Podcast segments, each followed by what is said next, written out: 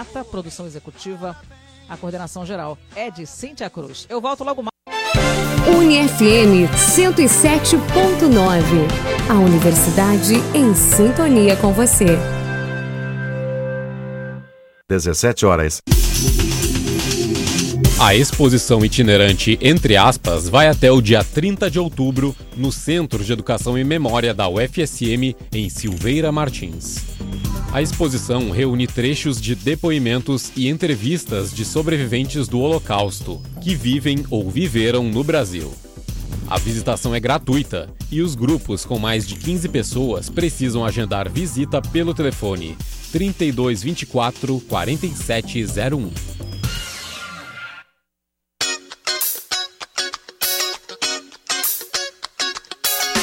Informação e música na medida certa para você. No ritmo da notícia. De segunda a sexta, seis da tarde, pela UniFM 107.9. Um programa de Ciro Oliveira.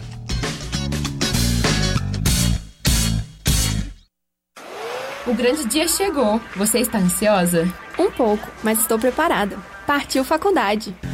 Nos dias 3 e 10 de novembro serão aplicadas as provas do Enem. Siga as orientações. Antes da prova, não esqueça de guardar os objetos não permitidos, confira seus dados no cartão de respostas e no caderno de redação. E lembre-se de não fugir do tema proposto na redação. Começa aqui o seu caminho até a universidade. Pequenas atitudes diárias fazem a diferença e diminuem o risco do câncer de mama.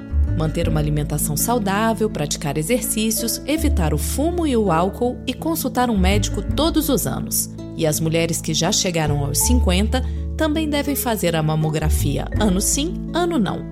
Outubro Rosa. A melhor arma contra o câncer de mama é a prevenção.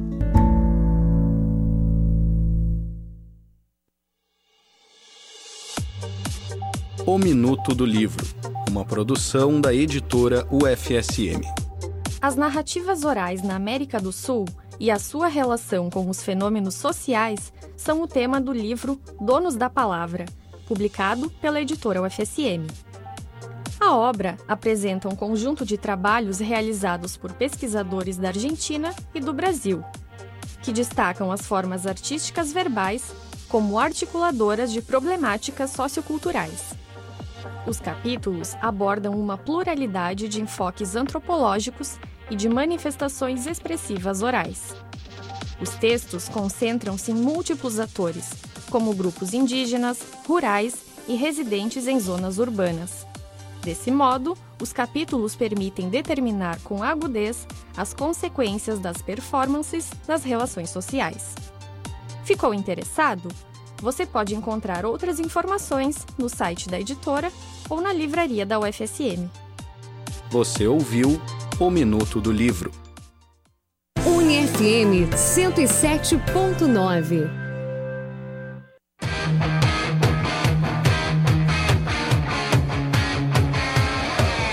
Radar na rodada.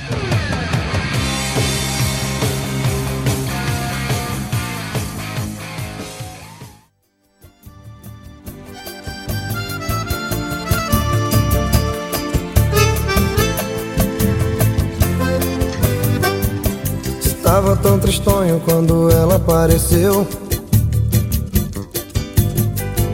Seus olhos que fascínio logo me estremeceu. Os meus amigos falam que eu sou demais. Mas é somente ela que me satisfaz. É somente ela que me satisfaz.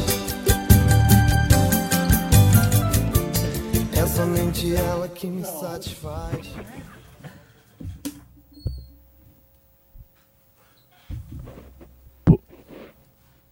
Muito boa tarde, 5 horas e 4 minutos. Começa o programa Radar Rodada de hoje. É, eu sou o Rodrigo Arão, apresentando o programa no dia de hoje, né? Com, com, com meus colegas de mesa, né? Tem Grêmio, tem Inter jogando aí na rodada do Campeonato Brasileiro. A gente jogou naquela época do Campeonato Brasileiro que o Campeonato Brasileiro vai ter jogo basicamente todo dia, né? O Grêmio vai jogar hoje, o Inter vai jogar amanhã, o Inter ainda sem treinador. Enfim, a gente vai discutindo isso conforme o programa vai passando, né? Hoje aí na nossa mesa, primeiro, né? À minha frente, Rafael Xavier. Muito boa tarde, Rodrigo. Boa tarde a todos os nossos colegas de mesa. Uma, uma tarde especial também a todos os ouvintes do Radar Esportivo aqui nesta tarde de quarta-feira. Dia nublado, dia um pouco chuvoso em Santa Maria, mas dia muito agitado no futebol gaúcho. Hoje tem Grêmio brigando por uma vaga, brigando diretamente pelo G6 né, com o Bahia. Tem Inter que joga amanhã também, troca de técnicos, muita coisa pra gente debater hoje. Também agora aí, agora no meu lado direito, né? Só pra dizer assim, enfim, não, não dá pra ver, mas no meu lado direito, Flávio Morichita. Boa tarde, Rodrigo. Boa tarde a todos os meus companheiros de mesa. Boa tarde a todos os ouvintes do Radar. É, noite, boa noite, olha, uma tarde bem, bem nublada aqui em Santa Maria, chuvosa, mas com bastante jogos no, no Brasileirão. Exatamente, por último, mas não menos importante, né? Chegando aqui até a mesa, Felipe Bax. E aí pessoal, tudo bem? Amigos do Radar Esportivo, ouvintes aqui do NFM 107.9, que falta é sol, mas não falta assunto, né? Exatamente. E vamos começar, acho que o, o principal. É, a, a, o principal é, assunto que a gente tem aí na, na imprensa esportiva gaúcha, acho que vem sendo, vem sendo um assunto que não envolve diretamente o, o, o, jogo propriamente dito, mas obviamente tem um impacto em relação a isso, que é a procura do Internacional o novo treinador, né? O ciclo o Daí Ramos terminou exatamente há uma semana atrás, né? Foi ali de quarta para quinta depois do resultado do, do contra o CSA, que a mesa previu que seria um jogo difícil. A gente não sei se a gente pre, previu como derrota, mas a gente previu que ia ser um jogo bem difícil para o Internacional lá em Alagoas. Acabou sendo a sentença de morte do Daí Ramos, é que a gente pode colocar dessa maneira. Então, o que pauta aí, né? o, o o, o, dia a dia do internacional é, é, sem dúvida, a procura do técnico, e não só a procura do técnico, mas quando esse futuro treinador do Internacional irá assumir, né? Nomes estão sendo especulados, né? Primeiro foi especulado o nome do Ariel Roland, Ariel Roland que né, era, né, tem aquela história curiosa que ele era treinador de, de hockey da grama e depois ele assumiu o Defensa e Justiça, teve um bom trabalho no Defensa e Justiça, mas a consolidação dele foi no Independente, tá sem clube aí desde a metade desse ano, e o Eduardo Cudê, que é o atual treinador do Racing, que é o grande rival do Independente, né, o Roland e Cudê se enfrentaram em uma rivalidade muito intensa lá na Argentina durante um bom tempo, né, o Cudê que antes disso é, era treinador do, do Rosário Central. E né, o Kudê tá, foi campeão argentino, mas o Racing começou patinando um pouco na Superliga. E tem sendo o nome é, também, talvez o nome mais forte para o Internacional. Né? Teve até aí algumas algumas é, conversas que talvez é. o Internacional estava procurando o dirigente, o, representante do Sebastian BKSS, que é o atual treinador independente que assumiu o Ariel Rolando. é tão, tão uma coisa doida, né? É. Mas assim, é quase certo que o próximo treinador do Internacional, caso as coisas não saiam muito de script, seja um argentino. Então é. aí um comentário aí da, do pessoal da mesa em relação a quem pode ser e até a preferência de quem seria o treinador do Internacional, somente nesses três nomes. Múltiplas fontes hoje à tarde já reportam que uh, o Cudê é técnico do Internacional, né? A partir, só que a partir apenas de 2020 ele permaneceria no Racing até Uh, o, met, o, final da metade, a primeira metade da temporada argentina, né, no final do ano, em dezembro, depois em janeiro assumiria o Inter, e o Ricardo Colbachini, é, técnico interino, era o técnico do Sub-23, continua no Inter até o final do ano. Mas eu quero voltar um pouquinho antes, né, começar na demissão do Dele Helman, quero ver se o pessoal concorda comigo, que nesse momento que a, a diretoria do Inter prega muito calma, muita tranquilidade na busca de um treinador, mas não é verdade internamente eles devem estar desesperados tentando desfazer a baita cagada que foi demitir o Dair Helman.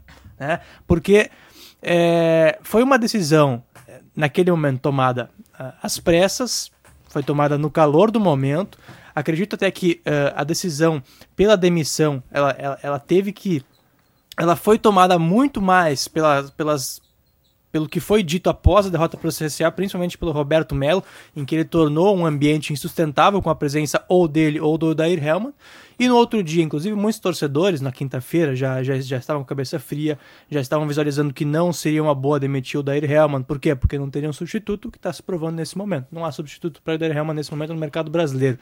Então, é, só que houve a demissão na tarde de quinta-feira, por quê? Porque não havia mais aquele ambiente. Enfim. Houve a demissão. O que, se espera a partir de uma demissão de um treinador quando o Inter tem o objetivo claro de se classificar para a Libertadores? Que venha alguém, um treinador melhor. A única, que naquele momento, a única justificativa para demitir o Odair Helman é que não. O Odair Helman não vai conseguir cumprir nosso objetivo, que é classificar para a Libertadores. Vamos ter que trazer um outro treinador que consiga cumprir esse objetivo. Né? É, creio que esse, no momento de demissão, seja esse é, o pensamento da diretoria. Mas o que aconteceu? Demitiu o Oderhelman, beleza. E qual é o outro treinador? Né? Qual que é o outro treinador? Ficou o Colbachini. Tudo bem, mas o Colbachini, nesse momento, a gente não pode nenhum, de forma nenhuma afirmar que Ricardo Colbachini, treinador do Sub-23 do Inter, é melhor que o Oderhelman. Entendeu?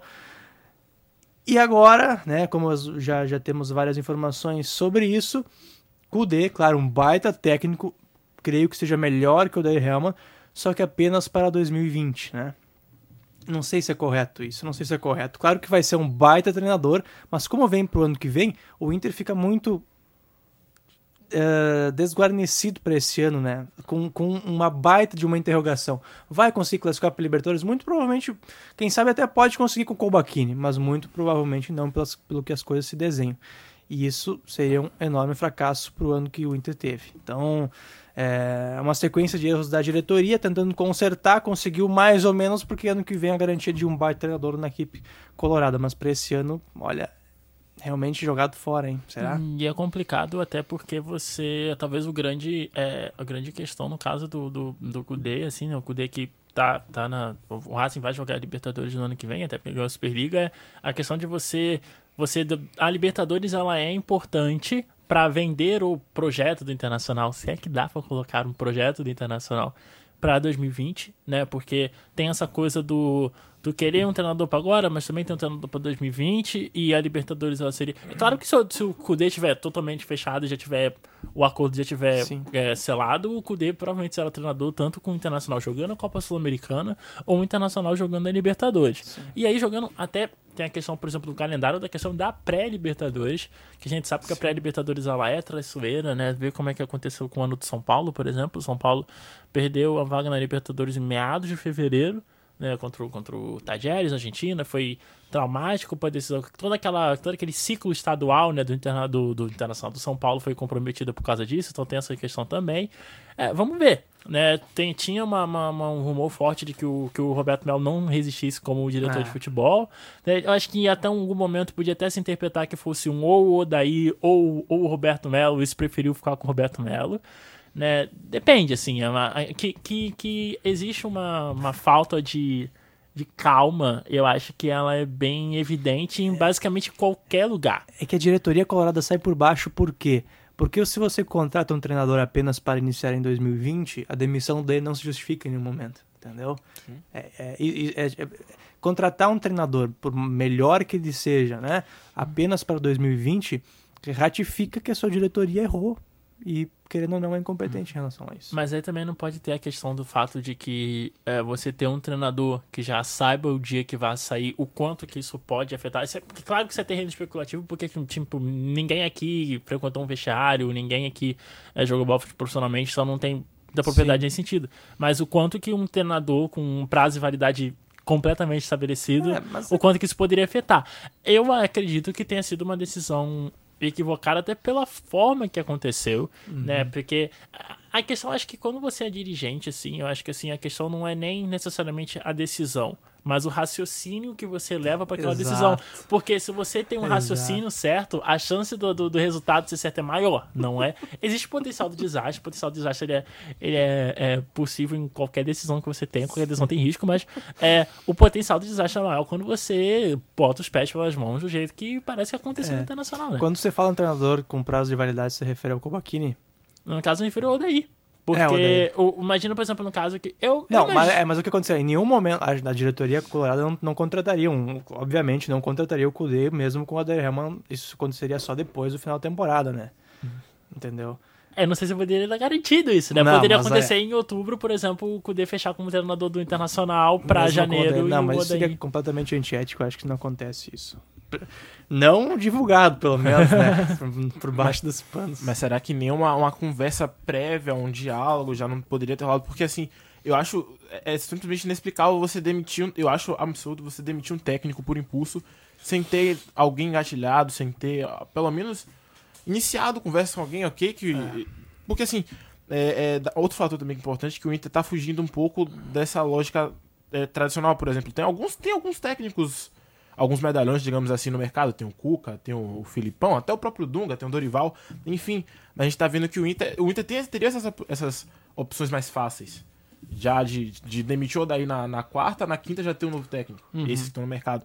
Só que ele tá, tá buscando o Kudê, que já tem técnico, já tem time, o Roger, que já tem time, o Thiago Nunes, que já tem time, É. trabalhos consolidados, trabalhos que vem dando certo durante o ano, que é claramente uma coisa que você não vai conseguir do dia pro outro. Exato. Exemplo, exemplo do, do Kudê, que tá, entre aspas, certo, pra 2020. E aí você demite um técnico que já tá fazendo um trabalho de dois, três anos no time, pra assumir do Sub-23, assim, o, o, pra botar o do Sub-23 como interino até o final do ano.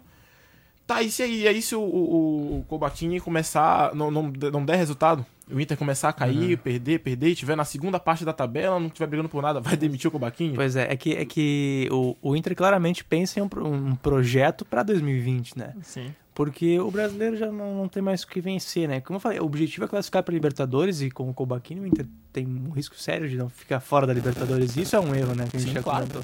Mas realmente, o Inter realmente buscou treinadores de, de, de alto calibre, mesmo tendo que buscar, tirar de outro time, pagar multa rescisória. O Inter não se importou com isso, né? É, realmente pensando em 2020. Mas e aí? E 2019, né? Exatamente, porque a única disputa do Inter agora é essa briga pela Libertadores. Sim. E aí você exatamente. tira o Odaí, que já tem um. Ok, que o o ambiente, a questão extra-campo é é um fator decisivo. Mas aí você tira o Odaí, que já tem o, o- o total conhecimento do elenco pra colocar tudo nas mãos do Kobaquinho. Ele assumiu agora um. um- um- Uma bomba. totalmente. E tá de- prestes a explodir. E detalhe que durante. É engraçado porque teve, se eu não me engano, a demissão do. A demissão do Internacional e a demissão do Botafogo foi basicamente no mesmo dia e o comportamento foi muito parecido, né? Porque era uma decisão questionável, por exemplo, do Barroca, e aí no dia seguinte você teve treinadores indo na, pro, pro, pro diretor de futebol pedindo pro Barroca ficar. E aí no Internacional acontece basicamente a mesma coisa. Você teve alguns jogadores do elenco no Internacional, porque ainda. Porque assim, quarta-noite tava muito certo de ser, mas só se oficializou quando foi quinta de manhã, se não me engano, quando aí caiu de Quinta tarde. Quinta, Quinta de tarde. tarde, aham. Quando já tava todo mundo em Porto Alegre, enfim, né? E parte do elenco tava. é, uma boa parte do elenco queria que o Odaí ficasse. Então é aquela coisa que, tipo, é, é muito da pressão externa da coisa, né? Sim. E aí é complicado, porque isso, e aí a gente pode pegar esse debate, a gente pode, a gente, ele pode expandir para basicamente qualquer equipe de Série A, de Série B, talvez, que a Série B talvez seja até mais caótica que a Série A nesse sentido, de que o quanto que é, o quanto que é moldado pela torcida, porque era a, a insatisfação, ela não era uma Exato. não era uma insatisfação Interna, de né? é, interna, não era questão de ah, os, os jogadores não se sentiam representados pelo Odair como treinador. Eram algumas alas da torcida, os influencers colorados e coisas do tipo, que estavam é, e- que de, de fora pra dentro é, estavam con- contestando a presença do Odair Helma, até porque né, pra visão média do torcedor internacional, você perder uma final pro Atlético Paranaense é inaceitável. Não, é inaceitável. Pra torcida colorada, realmente, é inaceitável. Né, Mas em a que- casa, né? Não, sim, assim, tipo. Só que a questão é que você não, não, não é pra não é para se exigir é, uma uma racionalidade, uma visão, principalmente uma visão de longo prazo do, do, do, do- do torcedor. O torcedor quer ganhar domingo e quarta e é isso aí. É. E, no- e, e, e tá, e, e é a natureza deles e tá no direito deles de exigir que o time ganhe. A questão é o quanto que o dirigente se molda pra tentar permanecer no cargo ou de não ter ideia do que tá fazendo, de basicamente jogar tudo na torcida. E a torcida ser o grande termômetro de se o trabalho tá bom ou não. Isso é, isso é complicadíssimo. Isso é muito complicado de, de, de se lidar e de quantas decisões elas estão sendo moldadas pelo, é, pela, pelo fator externo. E, e é complicado. E tem uma outra coisa também, que aí, já entrando já na questão de, de como os treinadores são e coisa do tipo, é que, por exemplo, quem seria, quem seria um, um jogador, por exemplo, que é contestado na questão do, do, do, do Internacional? Patrick o Eduardo, o, o, o, o Kudê virando treinador internacional, o Patrick não sai do elenco titular de jeito nenhum. De jeito nenhum. Do jeito que é formado, do jeito que é formado os times do Kudê, né, que é o que, que ele joga ali num, num, num 4-1-3-2, aonde a função dos três meias é, é, é, é pressionar alto na saída de bola e ocupar os espaços quando quando quando recupera. É basicamente os dois pontos mais fortes do jogo do Patrick. E, E- coincide e- também com o do, do Edenilson. Edenilson do outro lado, é. Então, por exemplo, ainda tem- existe uma coisa de que você quer porque a torcida queria um futebol diferente.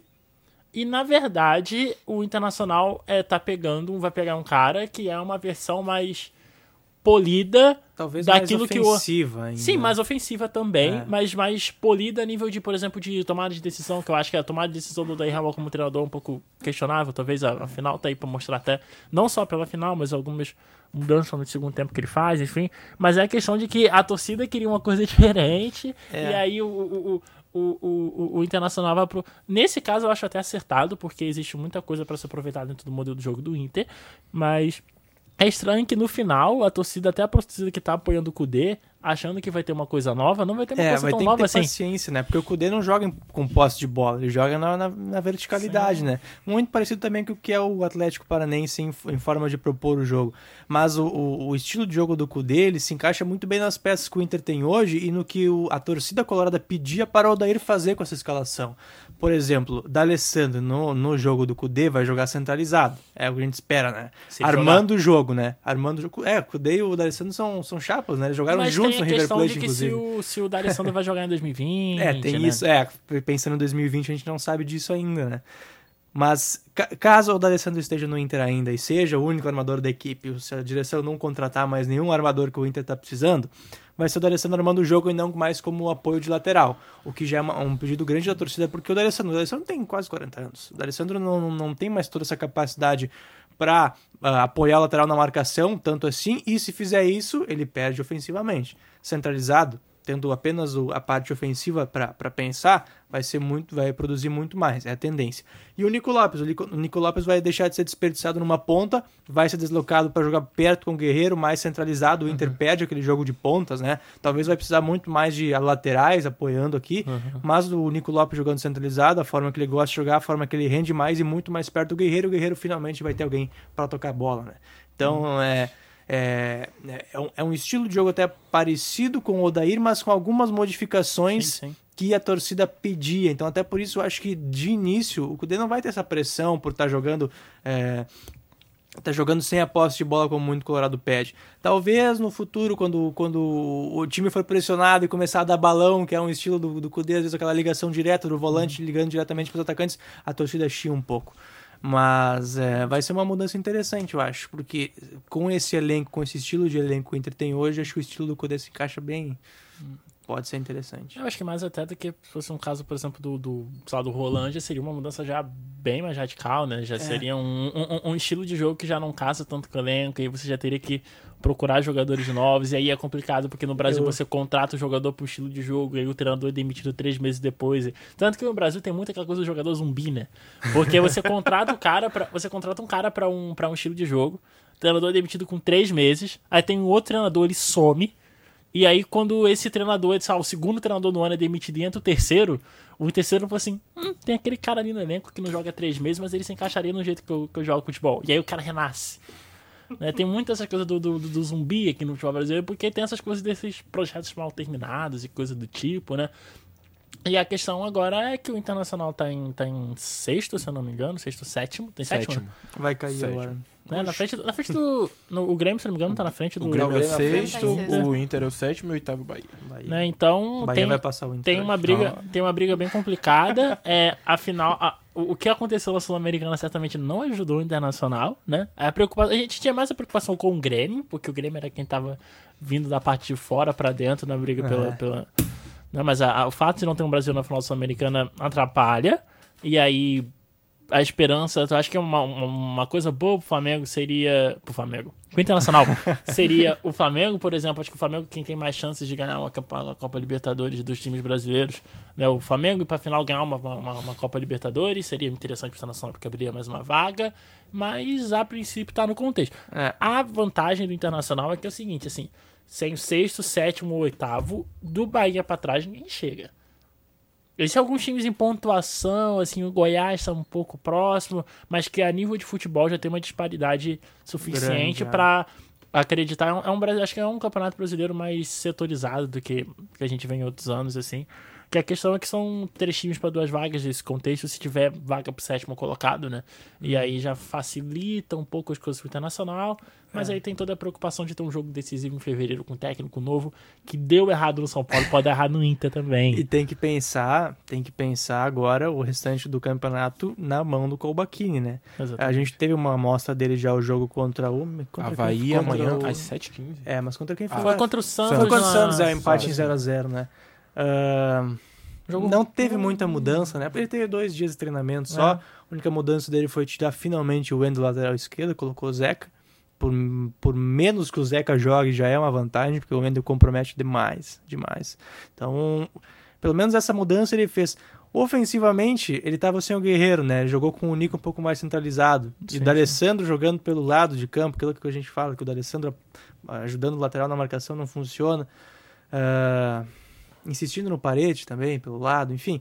Mas com, com o Guerreiro de volta, talvez ele mude um pouco esse tipo de escalação. Ah, a gente tem que aguardar, porque ele teve realmente muito pouco tempo, caiu de, de paraquedas no cargo, né?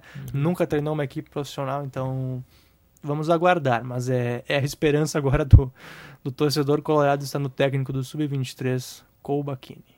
Pois é, e aí é aquela coisa que no jogo contra o Santos, acho que coletivamente, assim, ele é quase. Ele é quase nulo, né? A nível de análise, a nível de que.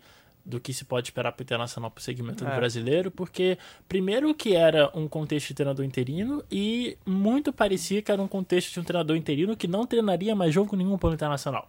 O que é diferente. Né? Você tem um cara ali, você, ó, vamos repetir o esquema, semana que vem a gente. semana vê. que vem eu tô no Sub-23.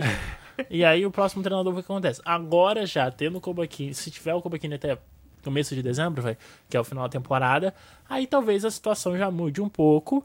É, jogo internacional e Havaí, né? Vai ser um jogo que pode testar algumas coisas em relação ao nível internacional, porque é um contexto que o internacional se sente um pouco desconfortável, de uma equipe claramente mais fraca, de uma equipe que, né? Com, com o, o, o- Alberto Valentim tentava sair um pouco mais por característica do treinador, né? E até por isso acho que talvez tomava muito gol por causa disso. Mas provavelmente agora né, vai, vai, vai voltar a ter um jogo mais defensivo, algo que tinha, por exemplo, no começo do ano com o Geninho, era uma equipe extremamente defensiva. Quando o Internacional pegou o Havaí no começo do ano, que foi um jogo complicado até, é, era o Geninho com o treinador e era uma equipe muito defensiva, a equipe do Havaí, imagino que seja esse contexto. E aí vai ser interessante porque uma, uma reclamação da torcida que eu imagino que seja válida é sobre o aproveitamento do Internacional com a bola, o que, que o Internacional faz quando tá com a bola no pé, né? E são jogos com o Internacional que custou, acho que custou uma, uma, uma, corrida um pouco mais séria pro título ano passado e que pode custar a vaga na Libertadores se esses problemas com bola não sumirem. Não imagino que irão, né? Porque até porque tem pouco tempo para isso, final de temporada, né? Treinador novo, enfim.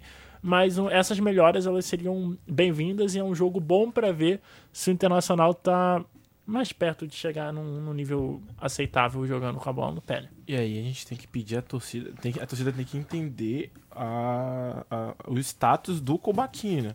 Amanhã é aquele jogo perfeito pra torcida já pedir Cornetear depois de uma derrota. Olha, é, é, é o cenário parecido com o jogo do CSA, digamos assim, questão de, de posição, por exemplo, o Havaí é o 19 é o penúltimo colocado É. na tabela, tá desesperado pra sair Tem da uma zona de diferença em rebaixamento. desempenho aí, mas sim. Não, sim, claro, sim, claro.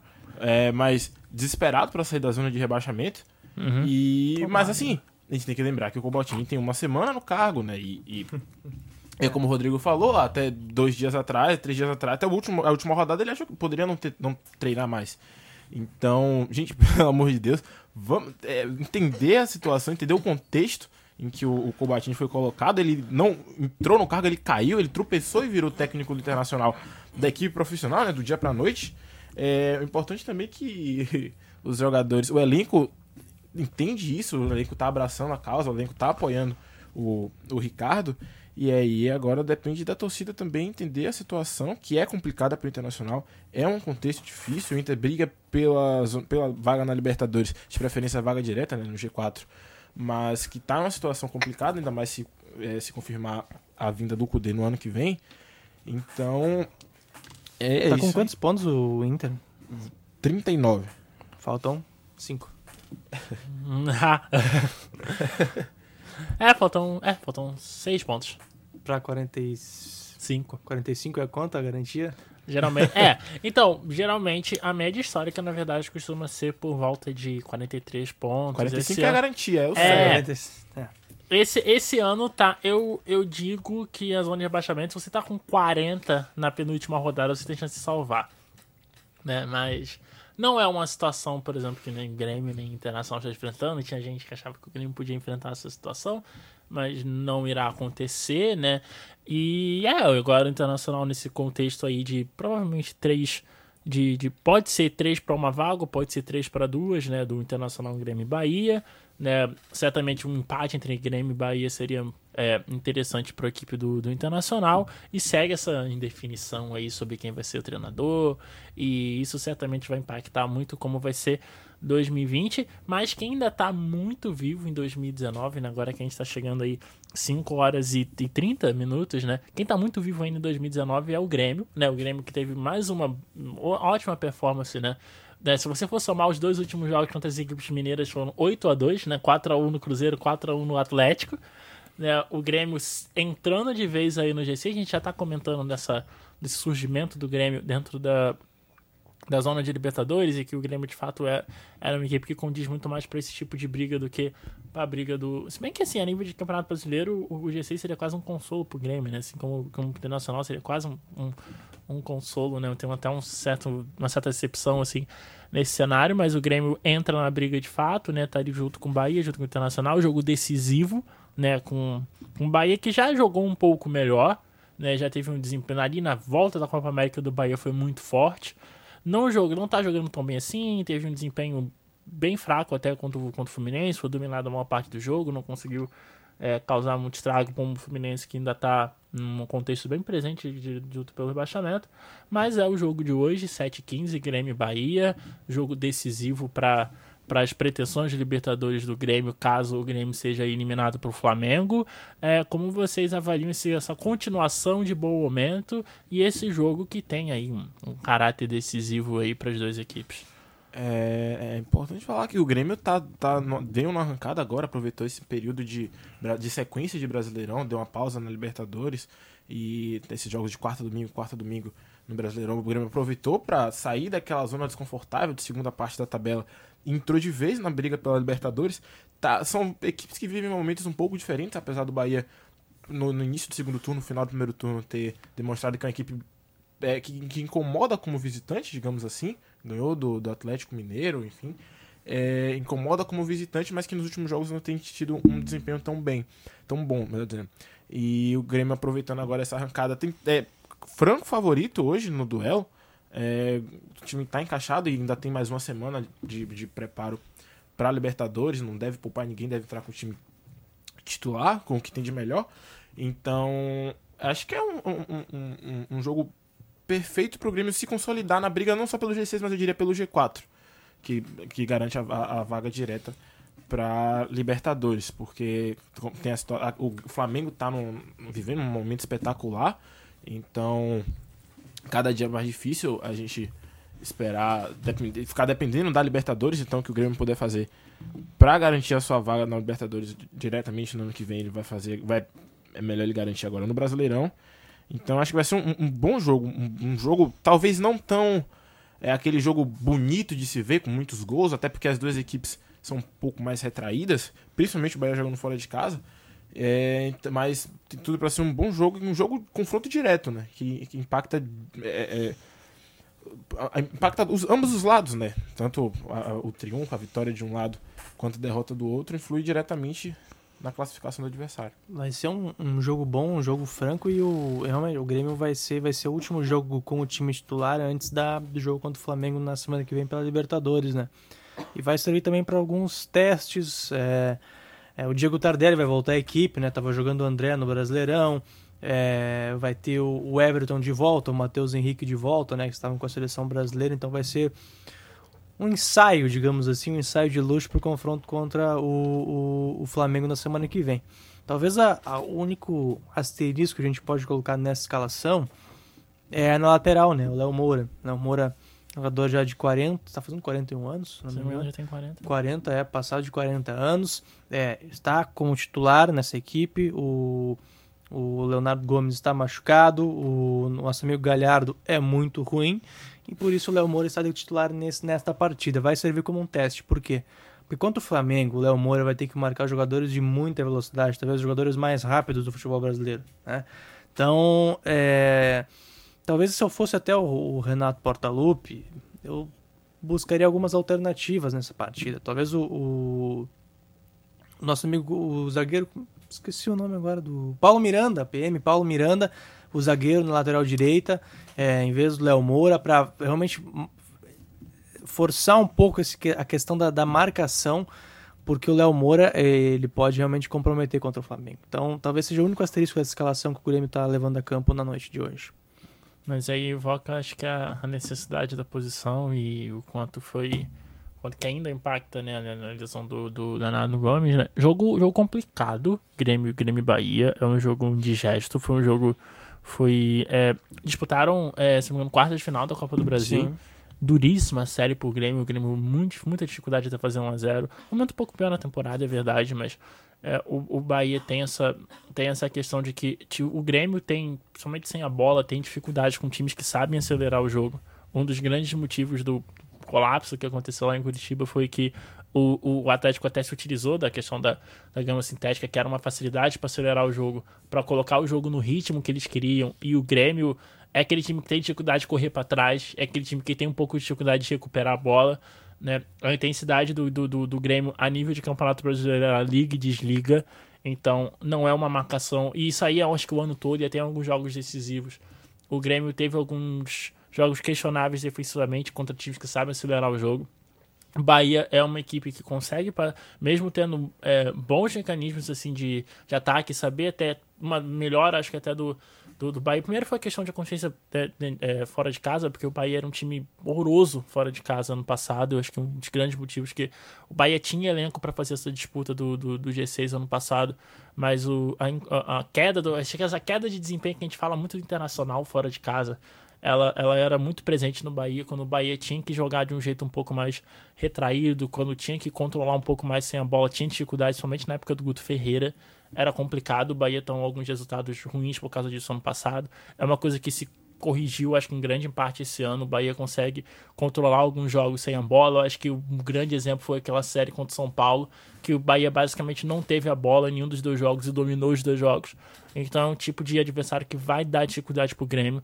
Tem essa questão da velocidade, né? O Bahia é, tem, tem alguns jogadores bem velozes no canto, né? Tem o Arthur, tem o tem o Elber, que são caras que trazem dificuldade. O Arthur é um cara que é até um pouco é, um pouco acima da média a questão de, de, de, de, criar jogadas, de associar, de chegar no gol. Um cara que é um pouco. Não é só um jogador veloz, é um cara que além do drible ele também consegue chegar bem no gol. Então é um jogo, é um jogo chato. O Grêmio vai ter, vai ter até a oportunidade de controlar o jogo, mas é aquele jogo que tem que estar sempre com, com, com o sinal de alerta ligado porque ao mesmo tempo que o jogo vai estar tá bom pro Grêmio, o jogo pode estar tá bom pro Bahia ao mesmo tempo. São, são jogos, são estilos de jogos, né? O jeito que o Bahia vai jogar e o jeito que o Grêmio vai jogar são os dois jeitos que eles se sentem confortáveis nesse cenário. O Grêmio tentando controlar, o Bahia costuma jogar de uma maneira mais, mais retraída contra times é, contra, contra times melhores, né? O Grêmio é um time melhor que o Bahia. Então é o sinal de sinal de alerta vai ser aceso, é um jogo muito equilibrado, é um jogo que pode dar errado pro Grêmio nesse sentido, apesar de achar que o que o que o tricolor gaúcho é, é, é favorito em relação ao, ao, ao, tricolor baiano, assim, mas não é uma vantagem muito grande. Eu imagino dificuldades aí pro Grêmio, principalmente se se arrastar um pouco mais o jogo, o Grêmio não conseguir fazer um gol cedo. Em questões técnicas de elenco, é, é, não, acho que não existe nem comparação entre o time do Grêmio e o time do Bahia. A questão são situações de jogo, né? O Grêmio, o Bahia hoje vem com. Passando um pouquinho das. É, passando as escalações dos times prováveis para hoje, né? O Grêmio deve ir com Paulo Vitor, o Léo Moura, o Jeromel Kahneman e o Cortez. O Matheus Henrique volta da seleção, o Maicon, e aí fica a dúvida entre o Alisson e o Luciano, que o Alisson ainda é dúvida para o jogo de hoje. É, na frente, Luan e Everton. É, Luan, Everton e o Tardelli. É, o Bahia vem com o Douglas, o João Pedro na lateral direita, que tem aí tem o primeiro desfalque importante, que é o Nino Paraíba. O Lucas Fonseca e o Juninho fazendo dupla de zaga na lateral esquerda, outro desfalque, que o Moisés não joga. Quem joga no lugar dele é o Giovani. e aí hein? entra a, a trinca de volantes do Bahia, o Gregório, o Flávio e o Ronaldo.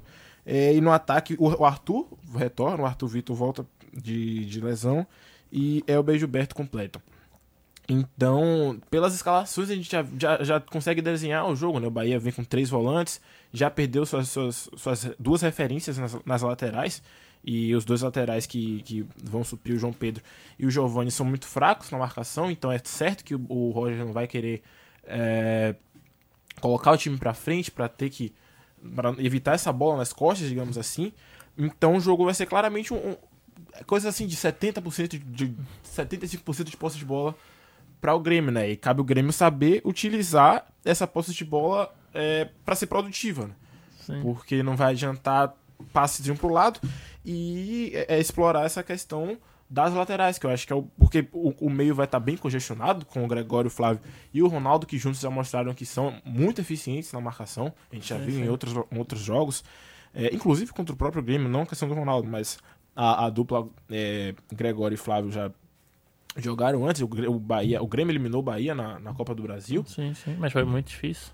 Um jogo, com certeza. E é, inclusive aqui, na, na, aqui né, em Porto Alegre, é, o jogo foi empat, ficou empatado em 1 a 1 então é, o, a, vai ser uma reprise basicamente daquele jogo. São dois. O, o uhum. Bahia muito retraído, muito atrás, é, aproveitando as bolas no contra-ataque, como tem sido.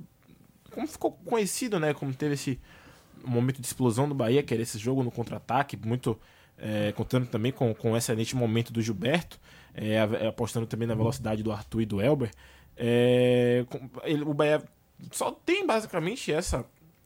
Só vai poder usar essa arma contra o Grêmio, porque não, também não vai poder dar muito espaço à equipe colora, à equipe gaúcha.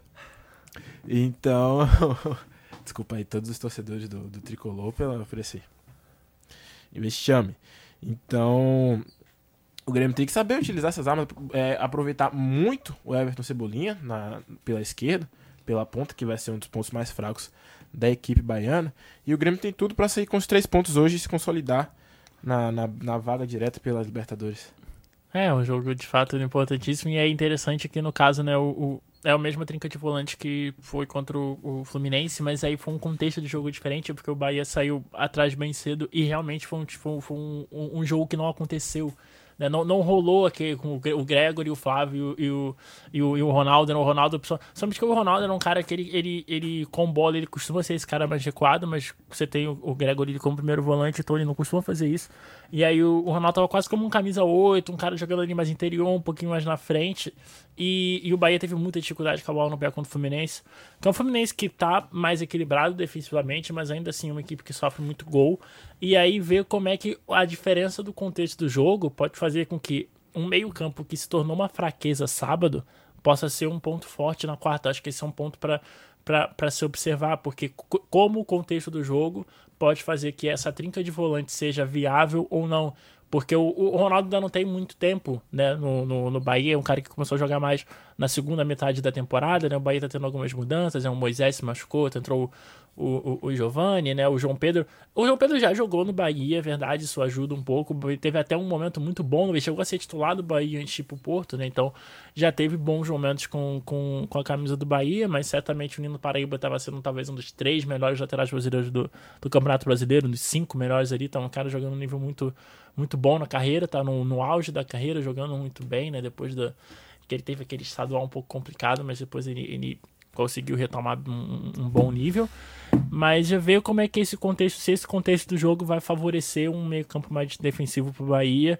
O Bahia teve um azar, se é que dá para dar um azar, assim, de que quando, quando as oportunidades começaram a aparecer a nível de G6 e alguns alguns times começaram a tropeçar, o Internacional não está no bom momento, São Paulo não está no bom momento, e aí eu acho que até cheguei a falar isso umas duas ou três semanas atrás, assim, talvez seja o momento do Bahia, talvez seja o momento do Bahia dar o salto, mas o Bahia voltou a ter essas dificuldades contra algumas equipes um pouco mais, é, um pouco mais fracas, porque não, não conseguiu render o suficiente com a bola no pé, né? E isso acabou dando alguns alguns jogos que eram para vencer, acabaram dando empate. O Bahia não jogou não jogou tão bem. Então, se não me engano, o último bom jogo de fato do Bahia, jogo convincente, foi um jogo contra o Botafogo, que acabou ali por volta de 20, 25 minutos. E claro que a, a, a, o Botafogo jogar com uma menos facilitou a questão do Bahia nesse sentido. Mas é, eu acho que vai para uma equipe que está é, que tá tendo essas dificuldades e que não está rendendo tão bem ter um jogo onde é uma circunstância óbvia de jogar na defesa e de controlar o espaço, de fazer mais o jogo sem a bola, pode ser favorável e por isso eu tô achando que pode não ganhar, mas eu tô acreditando num bom desempenho do Bahia hoje porque eu acho que o contexto do jogo vai facilitar o Bahia. Lembrando que no primeiro turno o Bahia venceu por 1x0 o game, né? Sim, um jogo... sim. E não foi um jogo que o Bahia teve muita posse de bola? Não, foi realmente nesse contexto que a gente tava falando. Tava buscando aqui as estatísticas. O Grêmio naquele jogo teve quase 60% de posse de bola. É, mais de 500 passes contra mais ou menos cerca de 300 do, do Bahia, né? Então, pode ser que se desenhe mais ou menos esse contexto, como você falou antes, de uma posse de bola maior para o Grêmio, mas vai depender muito da efetividade do Bahia, realmente. Mas a, na arena vai ser complicado. Esse jogo vai ser difícil. O Grêmio normalmente costuma amassar os seus adversários nesse contexto e talvez hoje não seja diferente. Com certeza. É, é a questão de, de fazer logo o resultado, porque o Bahia tem uma grande dificuldade em sair atrás do resultado. O Bahia não tem, é, é, tem muita dificuldade em propor o jogo. Então, a partir do momento que o Grêmio conseguir abrir o placar, é, é, vai dificultar muito a, a, vida do tricolor baiano. E, e é isso. É, o contexto do jogo é esse. Acho que não tem muito para onde fugir. E só destacando uma coisa que a gente esqueceu de falar no, no começo, para justificar. Hoje, a, a, trilha de. a vinheta de abertura do, do nosso radar na rodada foi Morango do Nordeste, do Música do Cara Metade, que é hoje é aniversário dos irmãos Vavá e Márcio completam 46 anos de idade hoje. Verdade, eles são gêmeos. São gêmeos. A gente estava aqui conversando antes do, do programa. Não, hoje é aniversário do Vavá, aniversário do Vavá. A gente esqueceu que, eles, que, que o irmão dele que não fazia dupla. Verdade. São gêmeos, então aniversário dos irmãos Vavá e Márcio hoje no dia 16 de outubro de 2019, completando 46 anos.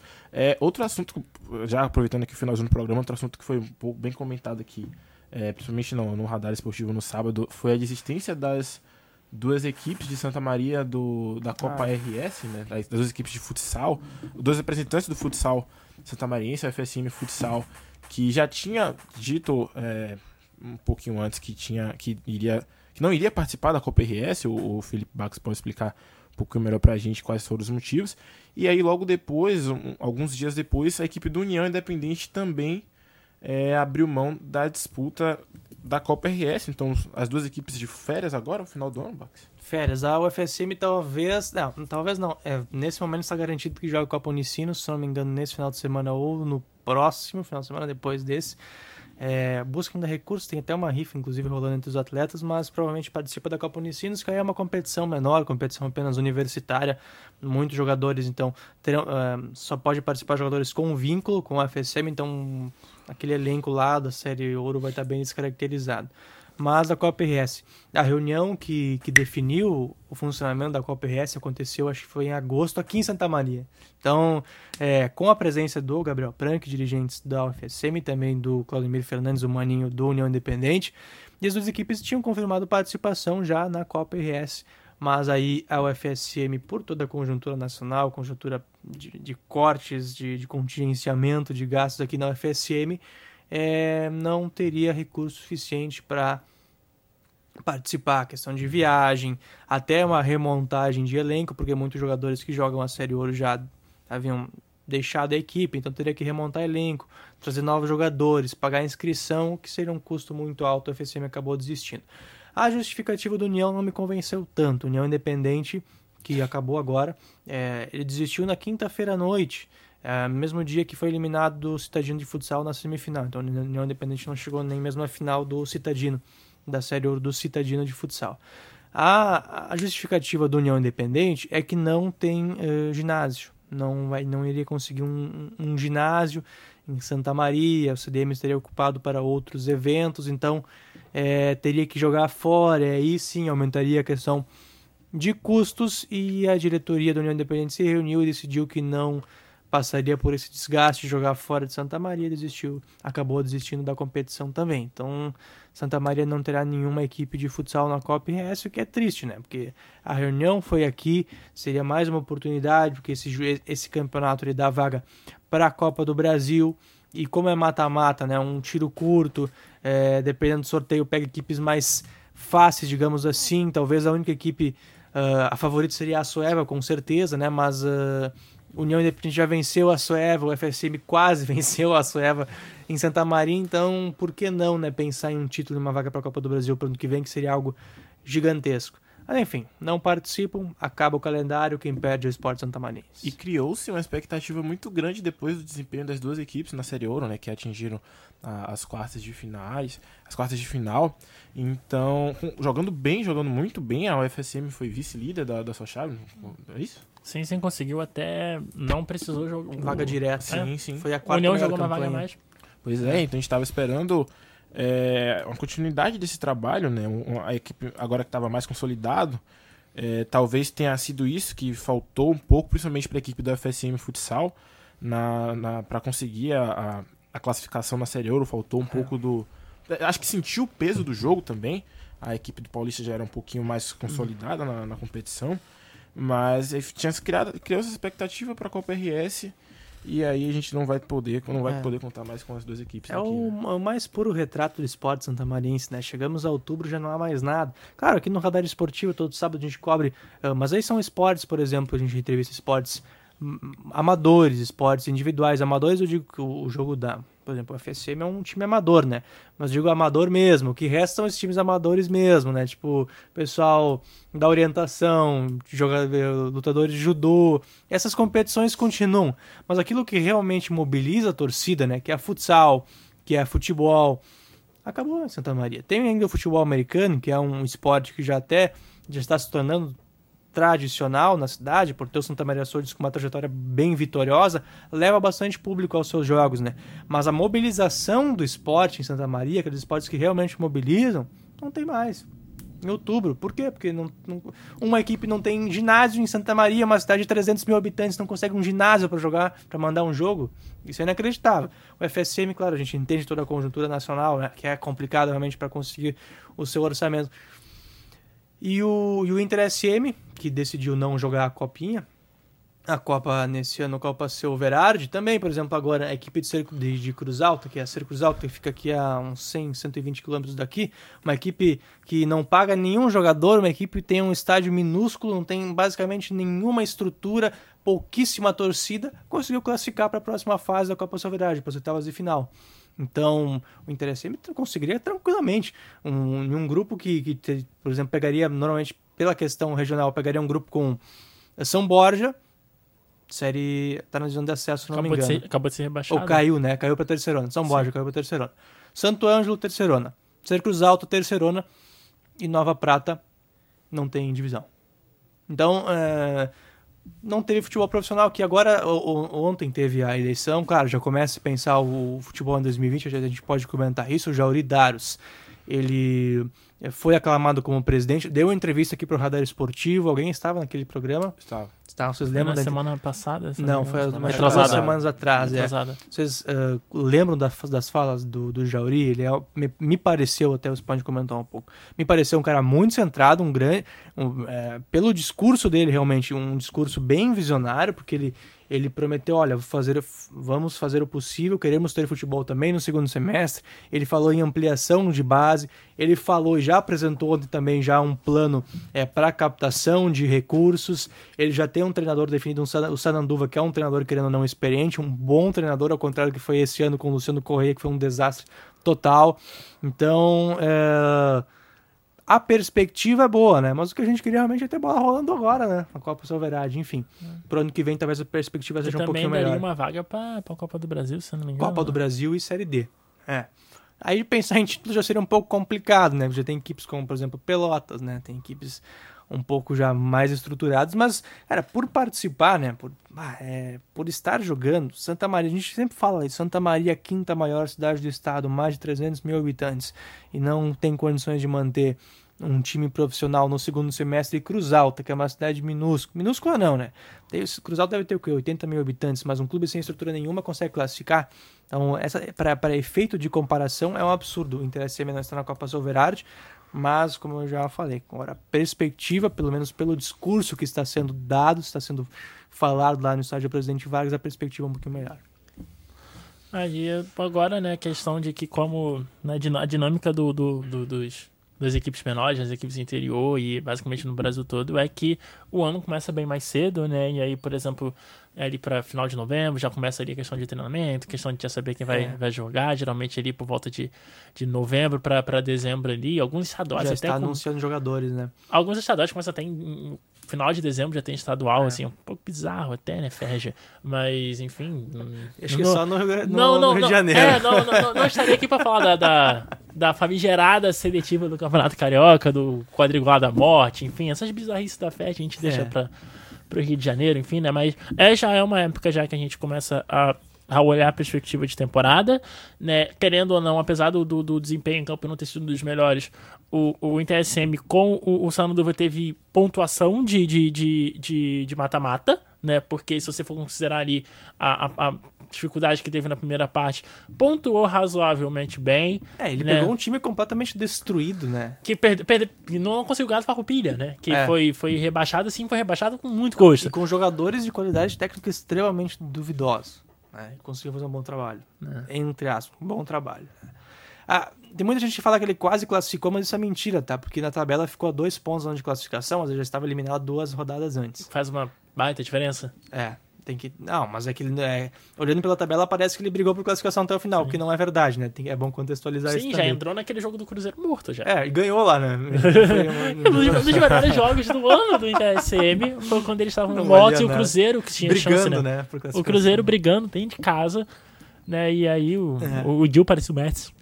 É, Né? Foi... Mas, não, a expectativa realmente já é começar muito cedo. Ano passado, o Inter SM foi uma das últimas equipes, se não me engano, foi entre as três últimas equipes a anunciar seu treinador. O Luciano Corrêa já foi anunciado em dezembro, quando outros outros treinadores já estavam contratados. Então agora já vai ter o Sananduva, ele provavelmente vai ser anunciado oficialmente nessa sexta ou na sexta que vem, não me- se não me engano agora. Na semana que vem a gente vai saber se a informação já foi apresentada ou não.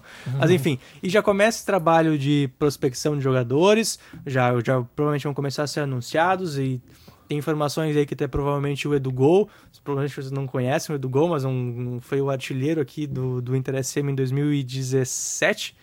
É um grande jogador, baita centroavante, jogou Série B, inclusive com o Luverdense.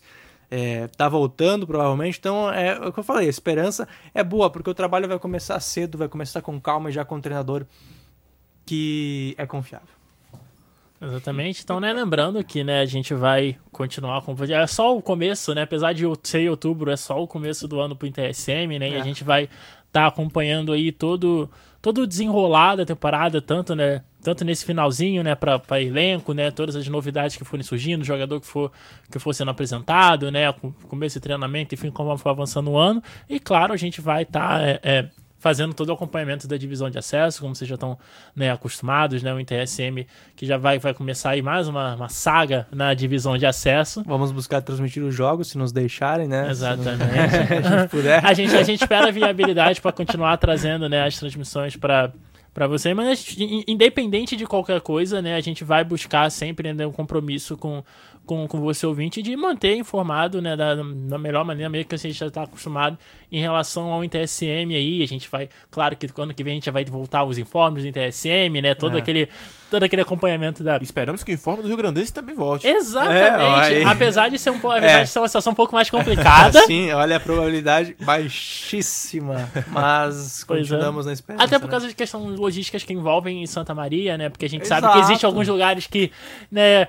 Alguns estádios, assim, até na própria divisão de acesso, que são bem mais complicados do que o É, Eucaliptus e que tem jogo, né? Aquele, no, no, se não me engano, o do Farroupilha não tem. O nosso amigo lá, o, ah, não vou lembrar o nome do estádio agora, da Fragata, alguma coisa assim, mas assim, um estádio realmente aos Exatamente. pedaços. Com- Mas com- é. O futebol santamarense voltando em 2020, você vai ficar é, ciente aqui no radar. É 8, é, 8 horas. 5 horas e 58 minutos. Vamos fechar rapidinho aí com os palpites dos jogos de quarta e quinta de Grêmio e Inter. Palpite! Vamos aqui rapidinho, começando aí com o jogo de hoje. Grêmio Bahia às 7h15 na Arena. Felipe Bax. Cara, 2x0 pro Grêmio por tudo que a gente falou aqui, né? A gente deu favoritismo pro Grêmio, agora não, não podemos dar atrás. né? Rafael Xavier. Eu acho que dá 2 a 3x1 Grêmio hoje. Flávia? Olha, eu acho que vai ser um jogo muito difícil, assim, pros dois times e eu acho que vai empatar um a um no máximo, assim, ou se não 0 a 0 Roger tem um plano, 1x0 Bahia. Oh, olha e só. agora terminando aí, né, o segundo jogo da Era Covatini, se é que a gente pode colocar desse jeito. Dinastia. Internacional contra o desesperado Havaí. Bax. Vai ser aquele tedioso, aquele melancólico 1 a 1 Rafael. Eu dou 1x0 Havaí. Flávia. Olha só. eu, eu vou dar 1x0 pro Internacional. Vamos ver, né, como vai ser. Vai ser 3x0 Inter, mas até Caramba. o primeiro gol vai ser uma tortura. Primeiro gol vai ser de quem? Primeiro gol vai ser do Nico Lopes.